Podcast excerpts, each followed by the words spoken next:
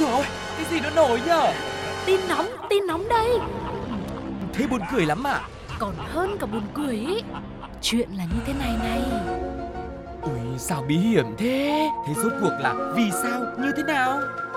Nghe đi rồi biết. Nóng bỏng tai Hello hello, xin chào tất cả các bạn đã đến với Nóng Bỏng Tai. Trái đất thì vẫn xoay quanh mặt trời như một định luật và Nóng Bỏng Tai thì vẫn nhiều chuyện như một lẽ đương nhiên. Và ngày hôm nay để tăng thêm sự kịch tính drama của chương trình thì chúng tôi lại có một sự xuất hiện của một giọng nói mới. Xin giới thiệu, ta Hơ hơ, mình định cosplay bạn Sugar mà Các bạn nghe giọng có nhận ra không? Mình là Sugar đây Và cũng coi như là một phiên bản à, nâng cấp của Sugar đi ạ Để xem là độ nhiều chuyện của phiên bản này thì có khác với Sugar phiên bản thật không nhá ha, Nếu mà nói về nhiều chuyện thì mình thấy chắc là không ai ít chuyện đâu. Đơn cử là khi mà mình xem tất cả những cái tin ở trên mạng ấy mà. Ừ, Lượt view thì đến mấy trăm ngàn yeah. Còn lượt comment thì cũng phải đến cả chục ngàn. Ừ. Không hề ít một tí nào vì chúng ta ở đây để cùng nhau hóng và tám với tất cả mọi chuyện trên trời dưới bể. Và hãy cùng đến với ba thông tin trong nóng bỏng tai ngày hôm nay nhé. Nhất định phải ban các bạn đã nghe tới khái niệm nhân hiệu chưa ạ? Nhân hiệu có thể được hiểu là thương hiệu cá nhân tượng trưng cho tính cách, hành động cũng như lối tư duy, suy nghĩ của mỗi người. Trong bất kỳ lĩnh vực nào thì nhân hiệu cũng được đánh giá là chiếc chìa khóa mở ra cánh cổng thành công cho bất kỳ ai. Tuy nhiên, không dễ để mở được cánh cổng thành công đâu, cho dù bạn có tra đúng chìa khóa vào ổ đi chăng nữa. Đó chỉ là câu nói được hiểu theo nghĩa bóng thôi.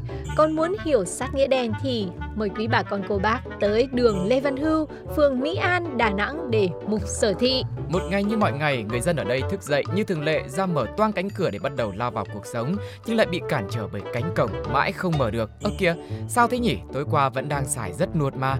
Loay hoay một hồi thì ổ khóa vẫn nằm im bất bất động, chỉ thấy cạnh đó là một mẩu giấy chỉ dẫn, không phải là chỉ cách mở khóa đâu mà là hướng dẫn đăng ký kênh YouTube đấy ạ. Và không chỉ nhà mình, cả nhà hàng xóm nữa.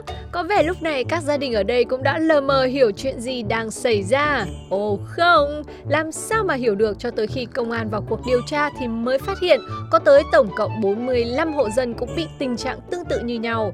Một nam thanh niên sau đó đã bị triệu tập và anh ta khai là đã nhỏ keo 502 vào ổ khóa của tất cả các gia đình, dán mẫu giấy ở các nhà dân trên đường đi từ Hòa Khánh Bắc đến Mỹ An và một số phường khác trên địa bàn thành phố.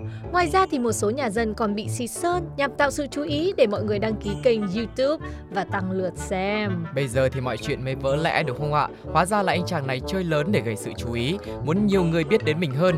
Đúng là sống trong thời đại số quá nhiều nền tảng, quá nhiều tài khoản người dùng mạng xã hội thì để được nổi tiếng phải rất chây chật, hào quang dễ bị san sẻ cho hàng vạn ngôi sao trên bầu trời. Chính vì vậy đã dẫn đến hành động có lớn mà không có khôn của chàng thanh niên sinh năm 2006 này.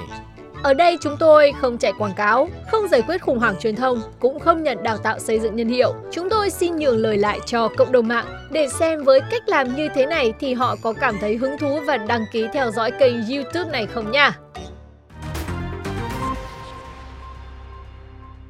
Cũng đầu tư quá mà chỉ tiếp cận được có 45 người dùng nhỉ. Chiến dịch quảng cáo này hiệu quả quá, sau một ngày là cả nước biết luôn. Anh thì cái gì cũng giỏi Nhưng giỏi nhất là bốc phét cái danh hài thứ ạ. Đổ nhầm một chai keo thôi mà bây giờ đổ sông đổ bể hết cả. còn gì nữa đâu mà khóc với sầu. Còn gì nữa đâu mà buồn với nhớ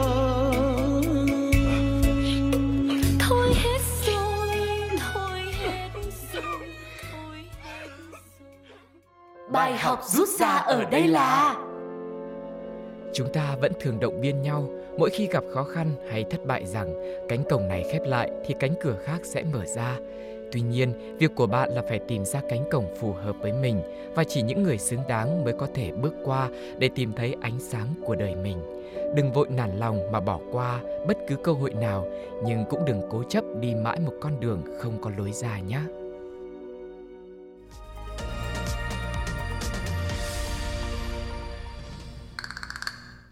Thân mến, hãy cùng đến với một câu chuyện tiếp theo mà khiến cho người nghe phải ngã ngửa, có người còn tu cô đang dãy đành đạch đúng không?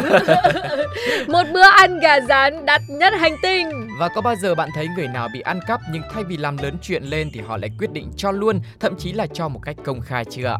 Đó là cách phản ứng của KFC, một thương hiệu gà nổi tiếng thế giới, khi những hình ảnh quảng cáo gà rán của họ bị các nhà hàng, quán ăn ở đường phố sao chép lại rồi trưng bày chia sẻ khắp nơi.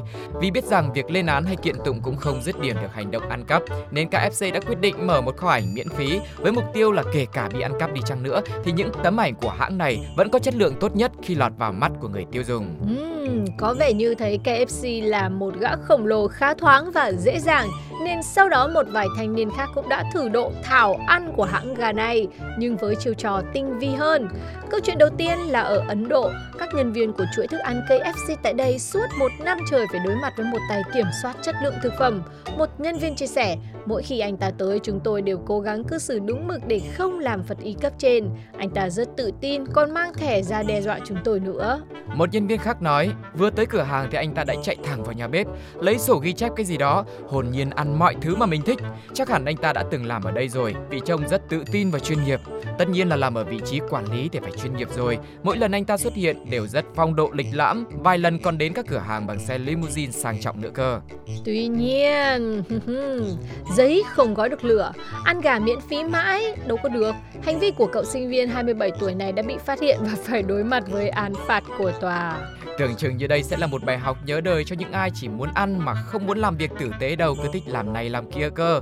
Mới năm ngoái thôi chứ đâu, một nam thanh niên Trung Quốc đã bị kết án 2,5 năm tù vì lừa đảo 31.000 đô la Mỹ từ thương hiệu gà rán KFC bằng cách lợi dụng sơ hở của ứng dụng để đặt hàng. Vì tình cờ anh ta nhận ra rằng có thể ăn gà rán miễn phí bằng cách đặt mua rồi thanh toán bằng phiếu giảm giá trong ứng dụng.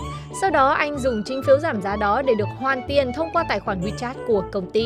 Xong không chỉ phục vụ lợi ích cá nhân là ăn gà rán miễn phí trong nửa năm, nam thanh niên này còn bán lại các phiếu giảm giá trên mạng để kiếm lời và tiết lộ những phát hiện về lỗi ứng dụng của mình với bốn người bạn vì là người chia sẻ thông tin với những người khác nên nhận án phạt nặng nhất là 5 năm tù. Tuy nhiên do thành khẩn khai báo cũng như đã đền bù một phần cho KFC nên được giảm án xuống còn một nửa và bị phạt 6.000 nhân dân tệ, tức là hơn 21 triệu đồng. Bốn sinh viên còn lại nhận các án phạt tù từ 15 tháng đến 2 năm, cùng các khoản phạt từ 1.000 nhân dân tệ đến 4.000 nhân dân tệ, gần 3,6 triệu đến hơn 14 triệu đồng tiền Việt Nam. Oh. Một cái kết phải nói là nó hơi à, đáng lòng một chút xíu đúng không ạ? Và bây giờ thì cái món gà rán nó rất phổ biến rồi. Nếu mà chúng ta muốn ăn, nếu mà chưa có khả năng kiếm tiền có thể xin bố mẹ hoặc là hạn chế cái việc ăn gà rán lại nhá. Bởi vì hậu họa từ những miếng gà rán có vẻ như không nhỏ chút nào. Và hãy cùng xem cư dân mạng nói gì về câu chuyện này nhé.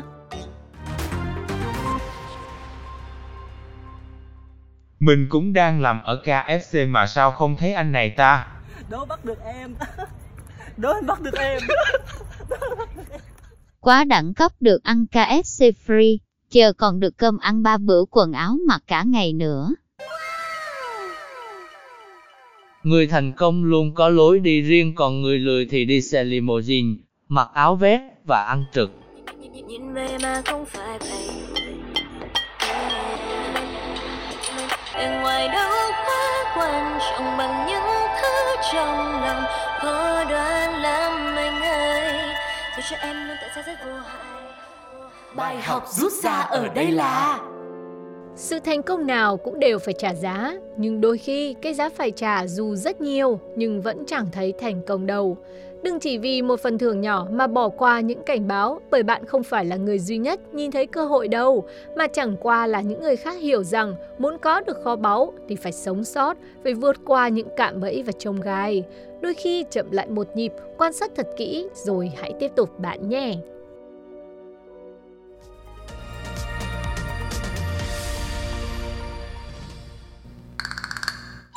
Vừa mới đây thôi đó Tuko, lướt tóc tóc đã ra được một chuyện tràn ngập hỉ nộ ái ố. Ừ. Cho dù là câu chuyện này chính ra phải xảy ra trong một cái chỉ toàn niềm vui, tức là toàn hỉ là hỉ thôi. Yeah. Dạ. Ngày cưới, và câu chuyện này thì xảy ra ở Đài Loan.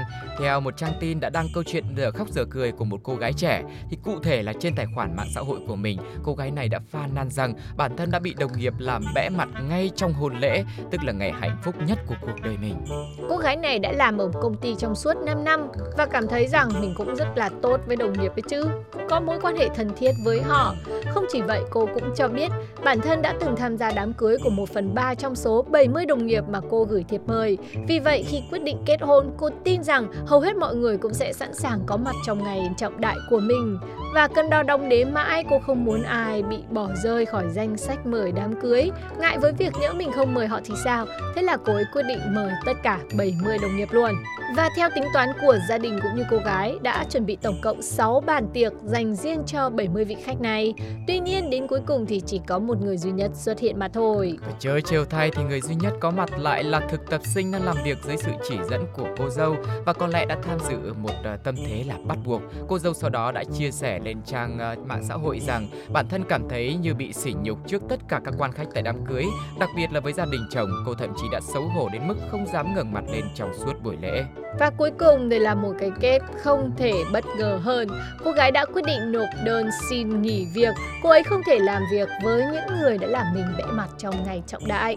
Và hóa ra không chỉ ở Việt Nam coi cái việc mời đám cưới là một nghi thức, người mời cũng nhiều đắn đo ái ngại, người được mời cũng cần phải cẩn thận lễ nghi, kẻo mang tiếng và mất đi mối quan hệ. Cần đo đong đến rồi việc đi hay không và đi bao thư nhiều hay ít cũng như thế.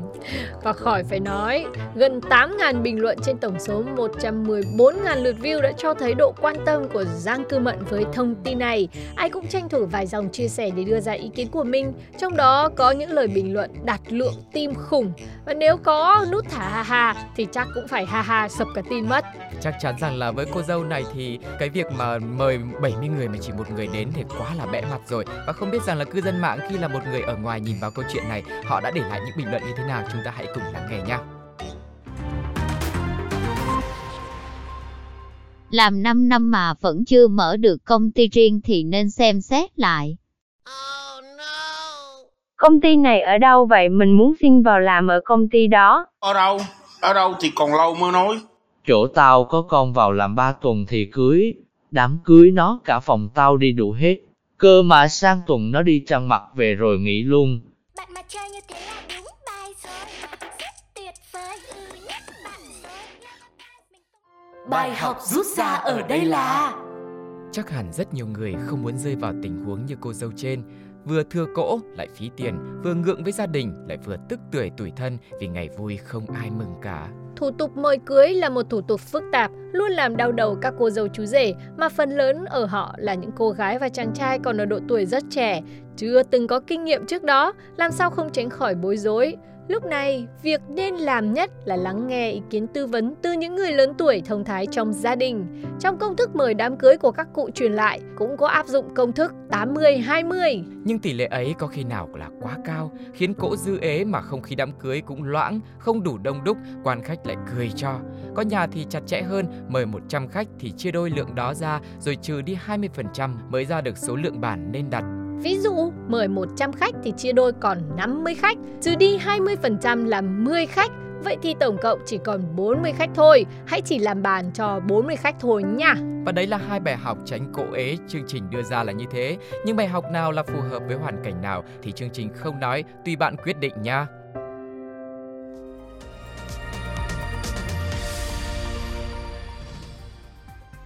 Các bạn thân mến, vừa rồi là những câu chuyện mà nóng bỏng tai đã nghe ngóng được nhờ những cộng tác viên cũng như là chính bản thân Tuco và Linh Si đi hóng hớt ở khắp nơi để chia sẻ với mọi người. Và không biết rằng sau khi nghe xong những câu chuyện này thì mọi người có bình luận nào không? Hãy để lại ở trên ứng dụng FPT Play hoặc là fanpage của Pladio nhá. Và biết đâu một ngày nào đó bình luận của bạn sẽ xuất hiện trong nóng bỏng tai của chúng tôi bằng giọng đọc của AI đáng yêu thì sao? Đừng quên gửi email cho chương trình với những thông tin mà các bạn nhận được ở khắp nơi pladio102a.gmail.com và cập nhật thông tin trên fanpage Pladio cũng như ứng dụng FPT Play nha. Còn bây giờ thì xin chào và hẹn gặp lại. Bye bye.